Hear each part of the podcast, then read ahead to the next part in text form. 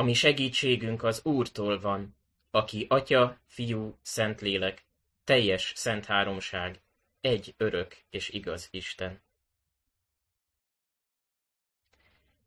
Most imádságban boruljunk le a mi Urunk színe elé, ami alkotónk előtt, alázattal, bűnbánattal, de egyszerre hálával is forduljunk oda, imádkozzunk. Mindenható mennyei édesatyánk, az Úr Jézusért, dicsérünk és magasztalunk téged húsvét hétfőn is, a feltámadás örömhíréért, hogy Úr Jézus, te nem maradtál a halálban, hanem legyőzted a bűnt, a halált, az ördögöt, és tudhatjuk, hogy te élő Úr vagy, akik most is megszólíthatunk. Ezért jövünk most bizalommal hozzád, és dicsérünk téged a te gondoskodó kegyelmedért. Köszönjük, Úr Jézus, hogy te megmutattad, hogy a mi mennyei atyánk minden helyzetben a mi gondoskodó atyánk, és még azt a rosszat is, amit ránk bocsát, a javunkra fordítja, hiszen ezt megteheti, mint mindenható Isten, és meg is akarja tenni, mint jóságos atyánk. Köszönjük mindenható mennyei atyánk ezt a jóságot. Megvalljuk ugyanakkor előtted, hogy nagyon sokszor nem veszünk tudomást erről a jóságról. Nagyon sokszor ellened szegülünk gondolatainkban, szavainkban és tetteinkben. Nem veszünk tudomást arról, hogy neked mi lenne az akaratod az életünkben, merre szeretnél vezetni minket, hogyan szeretnéd formálni a mi jellemünket, személyünket. Arra kérünk, Urunk, hogy most indíts mindannyiunkat bűnbánatra, előtted való alázatra. Hadd lássuk meg, mennyire összetört az életünk, mennyire kicsik vagyunk, mennyire erőtlenek vagyunk önmagunkban. És töröld el a mi ellened való lázadásunkat. Emlékeztes arra, hogy Úr Jézus, te már mindent elvégeztél a kereszten, és nincsen kárhoztató ítélet azok ellen, akik te benned vannak. És ezért éppen hálával is jövünk eléd, mert tudhatjuk, hogy már nincsen kárhoztató ítélet ellenünk. Köszönjük, Úr Jézus, hogy bizalommal jöhetünk most hozzád, és kérhetjük, hogy legyél velünk szent lelkeddel. Vezess minket igéd megértésére. Hadd tudjunk egészen rád figyelni, tőled várni életünk vezetését, és egész életünket hadd tudjuk neked szentelni. Add, hogy így legyen, nem csak a mai Isten tiszteleten, hanem egész életünkben is. Amen. Hallgassuk meg most a mi Urunk Istenünk igéjét, János evangéliumának 20. fejezetéből, Jézus feltámadás történetéből folytatjuk a tegnapi tanúságot, és annak a folytatását olvassuk. Tehát János evangéliumának 20. fejezetéből a 24-től a 29. versig terjedő szakaszt olvasom. Tamás pedig, egy a tizenkettő közül, akit Ikernek hívtak, nem volt velük, amikor megjelent Jézus. A többi tanítvány így szólt hozzá. Láttuk az urat. Ő azonban ezt mondta nekik. Ha nem látom a kezén a szegek helyét, és nem érintem meg ujjaimmal a szegek helyét, és nem teszem a kezemet az oldalára, nem hiszem. Nyolc nap múlva ismét ben voltak a tanítványai, és Tamás is velük. Bár az ajtók zárva voltak, bement Jézus, megállt középen, és ezt mondta békesség nektek. Azután így szólt Tamáshoz. Nyújtsd ide az ujjadat, és nézd meg a kezeimet. Nyújtsd ide a kezedet, és tedd az oldalamra, és ne légy hitetlen, hanem hívő. Tamás pedig így felelt. Én, Uram, és én, Istenem. Jézus így szólt hozzá, mivel látsz engem, hiszel. Boldogok, akik nem látnak, és hisznek. Tegnap a hitrejutás lépéseiről hallottunk igehirdetést, a feltámadás történet alapján, innen János evangéliumából. Gergő elmondta, hogy ennek a hitnek a növekedésében központi szerepet játszott a látás. János benézett a sírba, látott és hitt. És Péter is ugyanígy bement a sírba, és tanúja volt Jézus feltámadásának. Pontosabban először még csak az üres sírnak.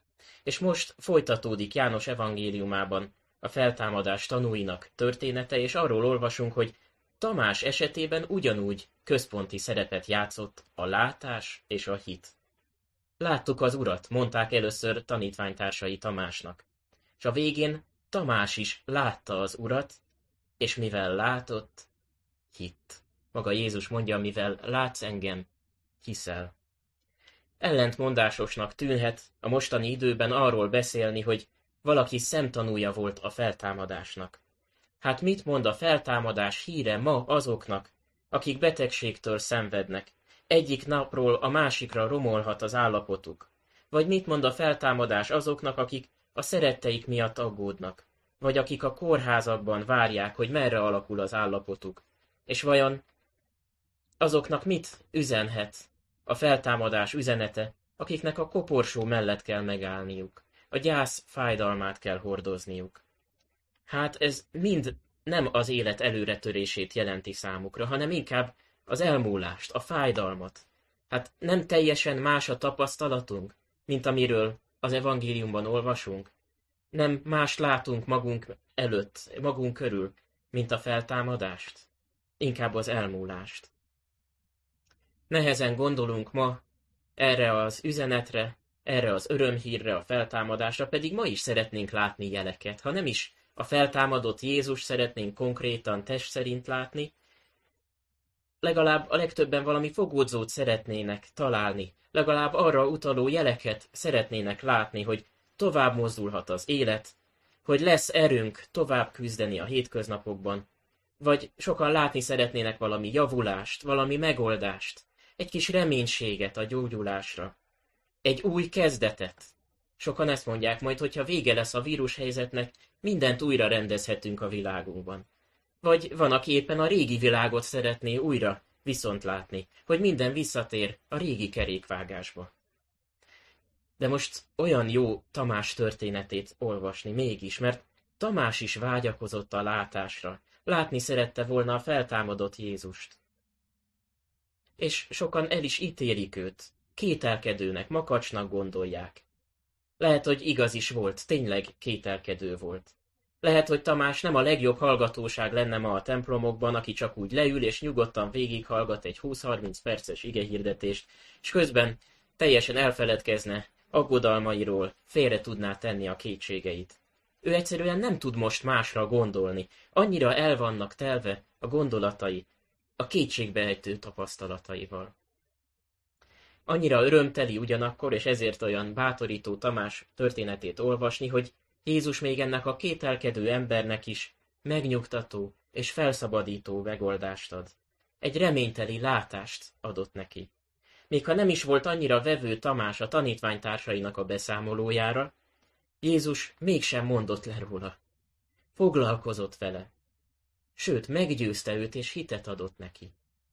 Kövessük most végig mi is Tamás útját a reménytelenségtől a hitig, majd pedig egy nagyon boldog megérkezésig, a Jézus előtt való leborulásig, addig, hogy kitört Isten dicséretében ez a tanítvány. Látni fogjuk, hogy hogyan törődött Jézus ezzel a tanítványjal, Tamással, és ugyanígy törődik a feltámadott Úr, az élő Úr ma velünk is. Honnan is indulunk? A hitetlen Tamástól. Tamás különös szereplő az evangélium történetében. Két másik megszólalását is ismerjük János evangéliumából korábbról, az első Lázár halála előtt történt, ezt olvassuk. Akkor azután Jézus nyíltan megmondta nekik, Lázár meghalt, és örülök, hogy nem voltam ott. Ti értetek, hogy higgyetek. De menjünk el hozzá. Tamás, akit Ikernek neveztek, azt mondta tanítványtársainak.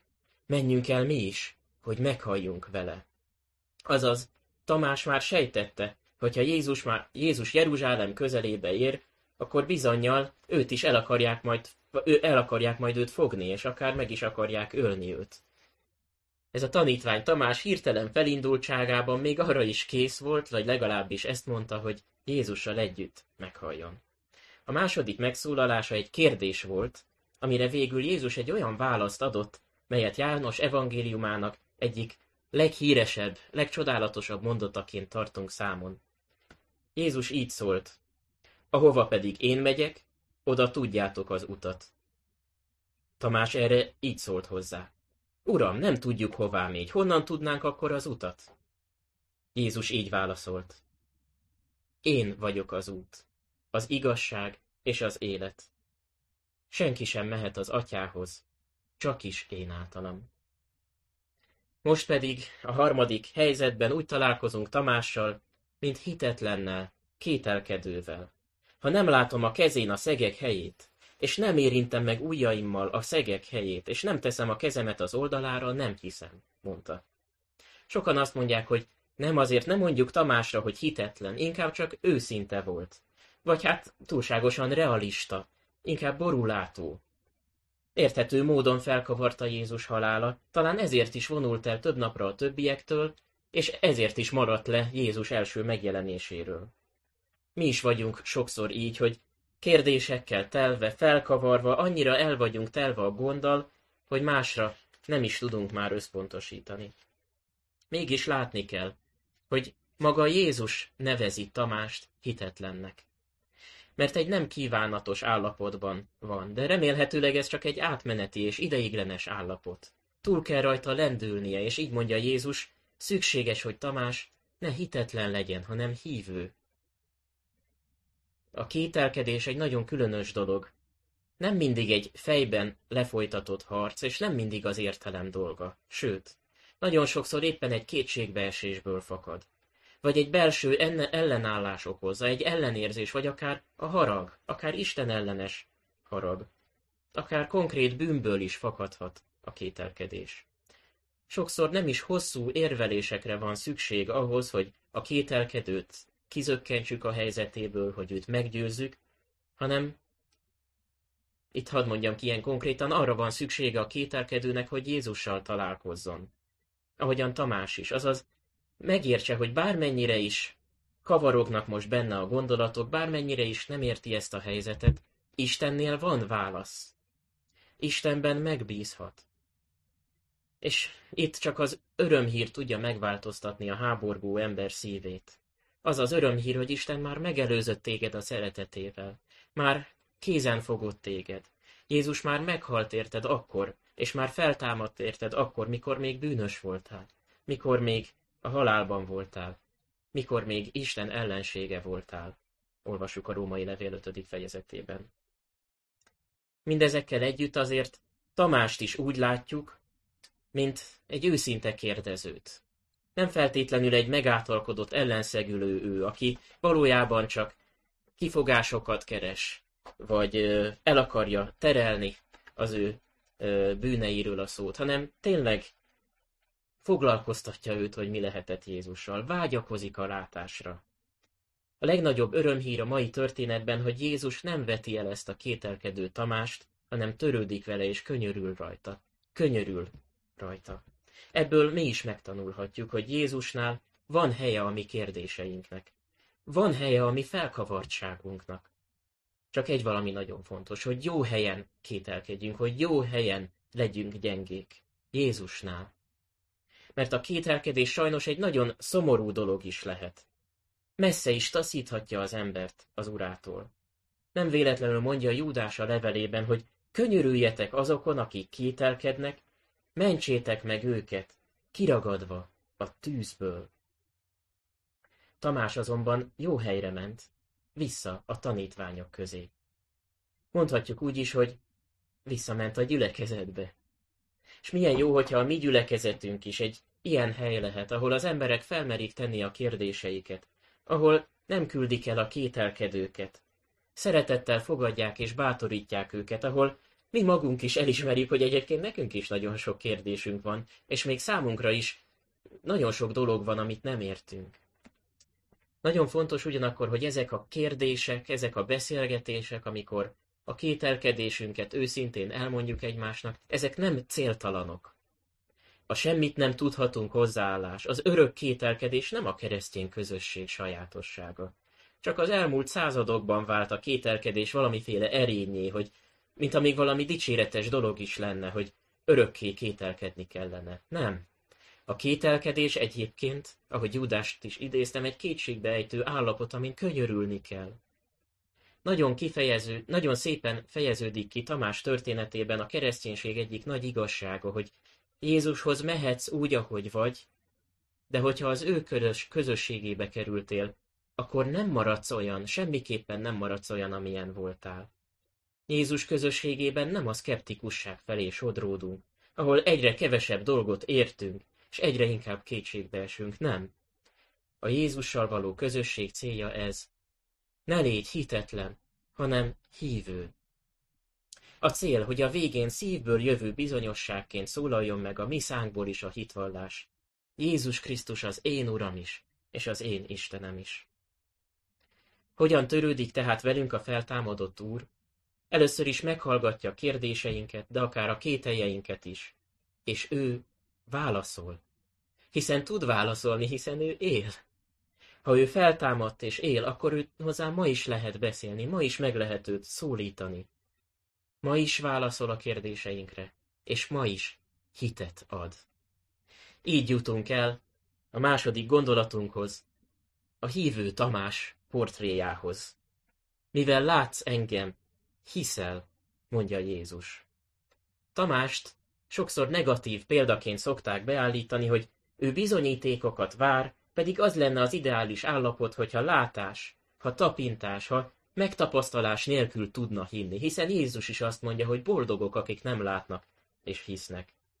Pedig Jézus nem rója meg Tamást azért, mert jelt, jelet várt, vagy bizonyítékot várt. Nem rója meg Tamást azért, hogy ő látni és tapintani akart. Sőt, teljesítette is Tamás kérését.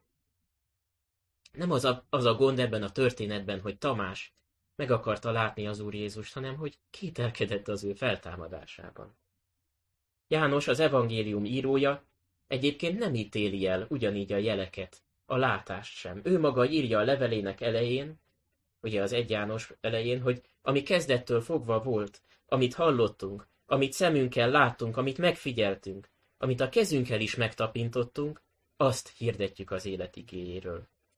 Az evangélium legvégén pedig már ezeknek a jeleknek a céljáról beszél, hogy ezek azért lettek megírva, hogy higgyétek, Jézus a Krisztus az Isten fia, és e hitben életetek legyen az ő nevében. Nagyon fontosak a jelek. Nagyon fontos volt a Jézus korabelieknek, a szemtanúknak a látás, hiszen mi is erre a látásra válaszolunk a hitünkkel, és ebbe kapaszkodunk, ebbe a tanúságba kapaszkodunk bele.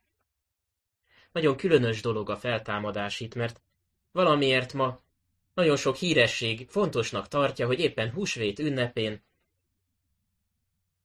megmondja a keresztényeknek a nagy igazságot. Mondjátok meg a hívőknek, a keresztényeknek, lehetetlenség, hogy egy halott feltámadjon. Az az igazság, hogy a, a világ mindig úgy mutatja be a hitünket, mint valami pri, primitív, szégyelnivaló dolgot. De az, az, az a helyzet, hogy ez régen is ugyanígy volt. Régen is bolondság vagy megbotránkozás volt a kereszténynek hite. Pálapostól tudott erről. Van, aki szerint a keresztények egy 2000 éves babonakönyvet olvasnak. Egy mitoszban hisznek, mert olyan, mint a régi görögök meséi. De tényleg régi mese lenne a feltámadás? Egy olyan dolog, amiben a régiek még hittek, de ma már tudjuk, hogy a tudomány másról beszél. Hát el kell mondanunk, hogy az első századi ember számára ugyanolyan lehetetlenség volt a feltámadás híre, mint a mai embernek.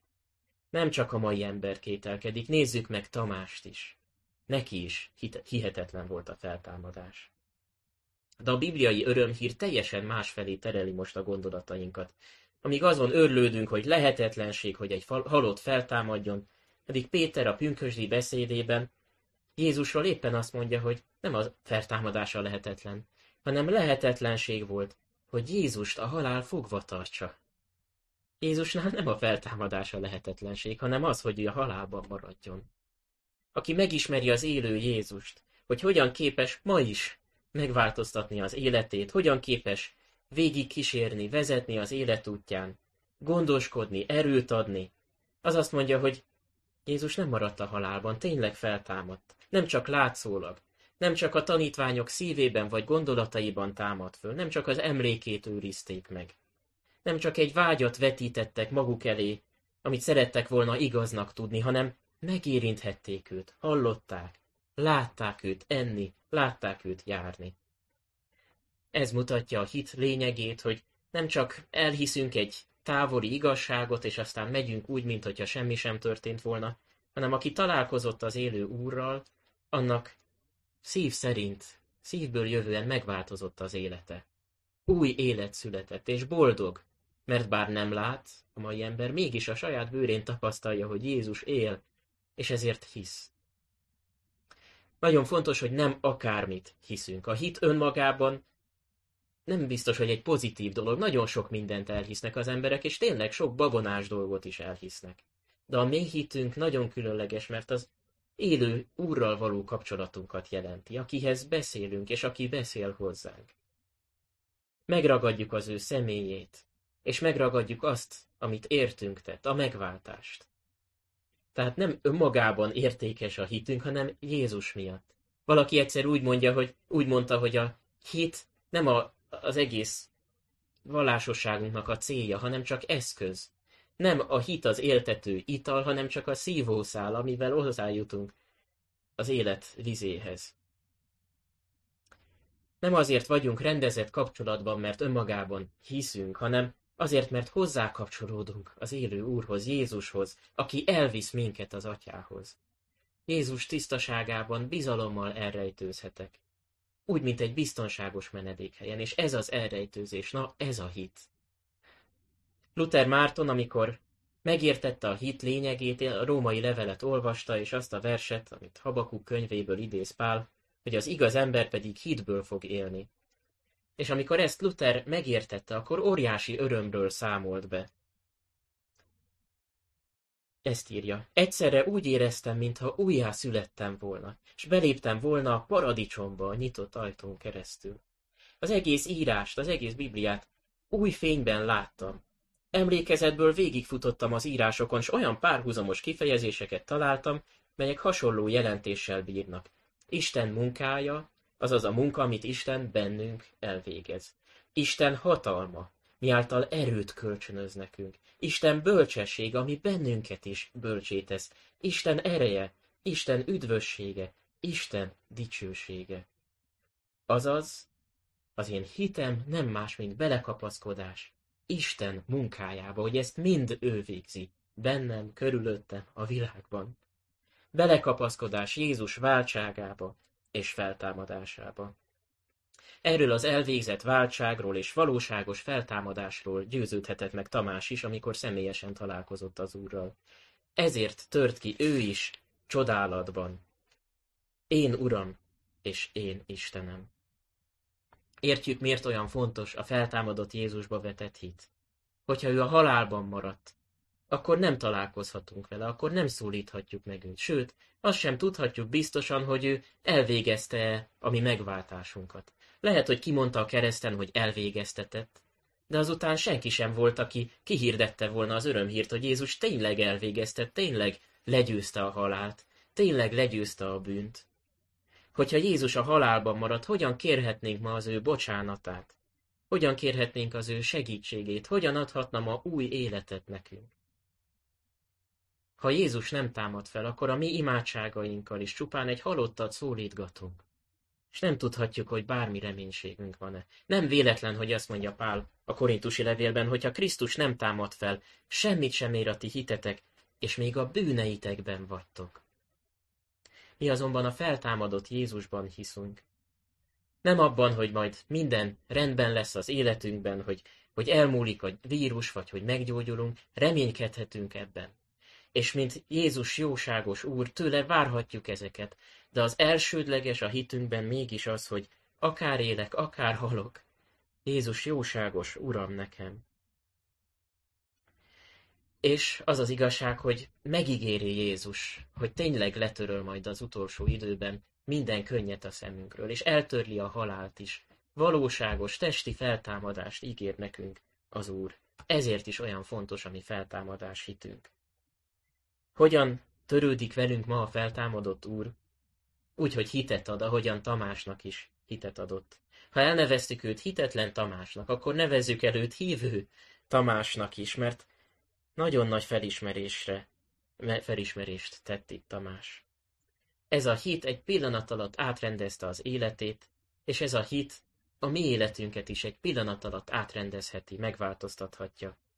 Nem csupán magunk megnyugtatása ez a hit, hanem, hanem bár tudjuk, hogy ez hit még csak, mert nem látjuk a szemünkkel, még most is elmúlást látunk, de mégis már most kapcsolatban vagyunk az élő Úrral, már most belekapaszkodunk Jézus feltámadásába, és ez a hit egészen átrendezi a mindennapokról való gondolkodásunkat. Más lesz a fontos, mint ami eddig fontos volt, másra szánunk időt, mint amire korábban időt szántunk, és egészen más perspektívában látjuk az életünket, máshogy tervezünk.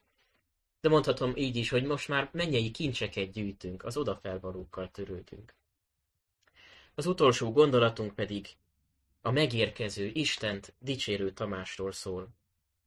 Mert hogyan törődik velünk a feltámadott Úr, ahogy Tamással is törődött, kiigazította őt, hitet adott neki, s végül csodálatra indította őt.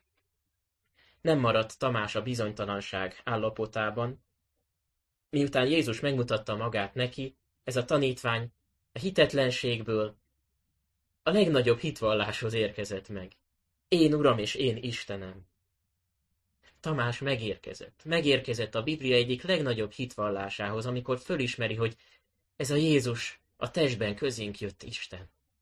Aki él, aki igaz, minden igaz, amit magáról mondott. Ő az élő Isten, aki közöttünk van, és rendkívüli szeretetet mutat nekünk. Persze, ehhez arra volt szükség, ehhez a nagy felismeréshez, hogy először kiigazítsa Jézus Tamás gondolkodását. Jézus így könyörült a kételkedőn. És Tamás fölismerhette, hogy nem én értettem jól, nem én gondoltam jól. Más a valóság, mint amiben eddig éltem, más az igazság. És ezt ma is nagyon nehéz kimondani. Az ember nem szívesen ismeri el, hogy tévedett. Szinte fáj az embernek elismerni, hogy eddig csak magát takargatta, mentegette, kifogásokat hozott fel. Ilyenkor az ember támadhatónak, sebezhetőnek érzi magát, amikor kiderül, hogy nincs igaza. De mégis nagyon felszabadító kimondani. Mégis azt mondom, hogy jó lélekben egy kicsit meghalni magunknak, az önigazultságunknak, és jó azt mondani Jézusnak, hogy Uram, bár sebezhető vagyok, előtted jó, hadd mondjam így, hogy mezítelennek lenni. Mert sokkal nagyobb a bűnöm, mint hogy gondoltam volna, ez kiderült. De Jézus, a te kegyelmed is sokkal mélyebb, mint reméltem volna. Lehet, hogy nekünk nem lehet részünk ugyanabban a fizikai találkozásban, mint amiben Tamásnak része volt. Most még nem ta- találkozhatunk szemtől szemben Jézussal, azt azonban tudhatjuk, hogy Jézus ránk is gondolt, amikor itt Tamással beszélt. Szinte kiszól a Bibliából, János evangéliumában számos ilyen kiszólást találunk, szinte kiszól innen az igéből, és azt mondja, boldogok, akik nem látnak és hisznek. Na, ezek mi vagyunk, akik nem látunk, és mégis hihetünk, és Jézus boldognak mond minket. Mert lehet, hogy mi nem a testi látás hatására, de mégis a bizonyság tételek hatására, a jelek miatt, sőt a lelki találkozás miatt hiszünk Jézusban, és ez a hit sem kevésbé valóságos. Ez is ugyanúgy a Jézussal való találkozás, és ez is valódi boldogság. Ez is annak megtapasztalása, hogy Jézus a szívem legmélyebb kérdéseire ad választ. Lehet, hogy különbözik egy kicsit a tapasztalatunk Tamásétól, de a végeredmény ugyanaz. Isten dicsérete. A leborulás Jézus előtt. A felkiáltás. Én, Uram, és én Istenem. Na hát ekkor igazi a hitünk, hogyha Isten dicséretté formálódik. Ekkor mondhatjuk magunkról is bizonyos szempontból, hogy megérkeztünk. Lehet, hogy még sok harc áll előttünk az életben, de mégis már most megérkeztünk. Jézusnál vagyunk. Tegnap hallottam a hírét annak, hogy valaki számára ez az Isten dicséret tényleg az élet végén történő megállást, a megérkezést jelentette. A nyolcadik kerületi gyülekezetbe, ahonnan, eh, ahol én is felnőttem, ott járt, oda járt nyugdíjasként Hajdú Zoltán lelkipásztor. Sajnos az ő szervezete nem tudott megküzdeni a koronavírussal, és az elmúlt héten elköltözött az ő mennyei atyához. Amit azonban tudok, hogy ő megérkezett Jézushoz. De honnan tudom ezt? Onnan, hogy ezekkel a szavakkal búcsúzott az ő családjától. Én tudom, kinek hittem. Bár nem látta Jézust szemtől szemben, mégis hitt, és ebben boldog volt, tudta, hogy kinek hitt. Nem véletlenül mondja Jézus, boldognak azokat, akik felismerték Jézus kegyelmének a gazdagságát. Akik felismerték, ahogy Pál is mondja a római levél negyedik fejezetében, hogy Jézus az én bűneimért is halára adatott, és az én megigazulásomért is feltámadt. Hát van, amikor nincs időnk, energiánk vagy lehetőségünk végig gondolni ezt az óriási ajándékot, a megváltás gazdagságát. Eltelünk aggodalommal, bánattal, teendőkkel, nem tudunk még leülni sem egy helyben, mert úgy olyan izgatottak vagyunk. De egy felkiáltás ilyenkor is érvényes lehet. Egy felkiáltás, hogy Uram, légy irgalmas nekem bűnösnek. Vagy Uram, hiszek, segíts az én hitetlenségemen. Vagy egy ilyen kimondás, egy ilyen kimondás, hogy tudom, Uram, kinek hittem, belét kapaszkodom. Vagy csak ennyi, én Uram és én Istenem. Segíts rajta. Mert hogyha nem is tudom minden pillanatban átgondolni, hogy én hogy is áll össze a hitem, mert annyira fel vagyok kavarva, oda menekülhetek az én mennyei atyámhoz, mint egy kisgyermek.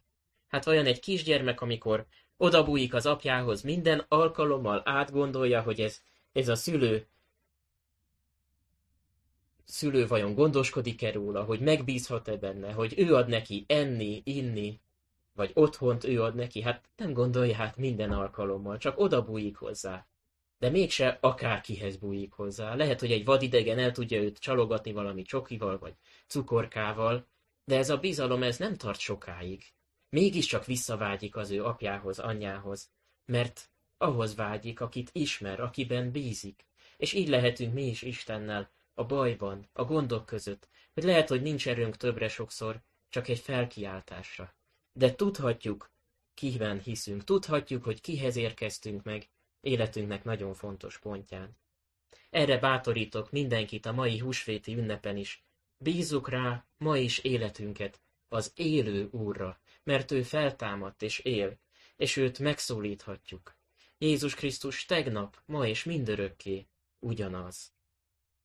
Lehet, hogy a mai napon szinte testközelből éljük át az élet törékenységét, de ezzel együtt valóság lehet ma is, hogy Jézus megmutatja magát nekem. Meghallgatja, meghallgatja kétségeimet, kiigazítja a tévedéseimet, de hitet is ébreszt a szívemben, és végül az őszinte, lélekből jövő dicséretet is erőlteti a szívemben. Ma is megérkezhetek az élő Jézushoz, és megtalálhatom a helyem. Bár, bárcsak máskor is emlékeznénk arra, hogy mennyire Jézustól függ az életünk, akkor is, amikor nem érezzük ennyire törékenynek magunkat, amikor kényelmes az életünk, amikor azt hiszük, hogy sikerül megteremtenünk a földi boldogságunkat és biztonságunkat. Bárcsak ilyenkor is emlékeznénk arra, hogy mennyire Jézustól függ az életünk. Menjünk mi is bizalommal Jézushoz, csodálattal, csodálattal a fölött, hogy ő befogad, átformál és új életet ad nekünk. Uram, kihez mehetnénk? Örök élet beszéde van nálad. Amen. Adjunk hálát imádságban Istennek ezért a nagy kegyelméért. Hálát adunk neked, Urunk, azért, hogy te közösséget vállalsz velünk, és könyörülsz ma is a te bizonytalan, reményt vesztett szolgáidon. Urunk, köszönjük, hogy Te valóságos hitet adsz, valóságos reménységet és látást adsz nekünk, és a végén megérkezhetünk Te hozzád, hogy leboruljunk előtted, Téged dicsérjünk, és ma is életünket oda szenteljük neked. Szeretnénk mindenben neked élni, mindent neked adni, és minden nap kimondani, hogy ne a mi akaratunk legyen meg, hanem a tiéd. Dicsőség legyen neked azért, hogy szent lelkeddel velünk vagy, és ebben megerősítesz minket. Amen. Az elkövetkező csendes percben mindenki személyesen elmondhatja imádságát az Úrnak.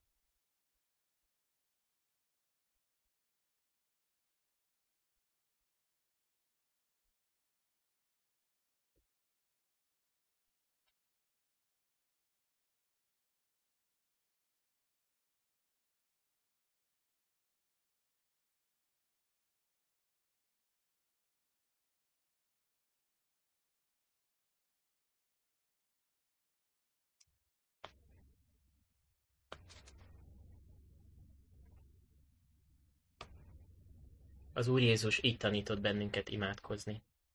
Mi atyánk, aki a mennyekben vagy, szenteltessék meg a te neved. Jöjjön el a te országod, és legyen meg a te akaratod, amint a mennyben, úgy a földön is. Minden napi kenyerünket add meg nekünk ma, és bocsásd meg védkeinket, miképpen mi is megbocsátunk az ellenünk védkezőknek. És ne védj minket kísértésbe, de szabadíts meg a gonosztól, mert tiéd az ország, a hatalom és a dicsőség mindörökké. Amen.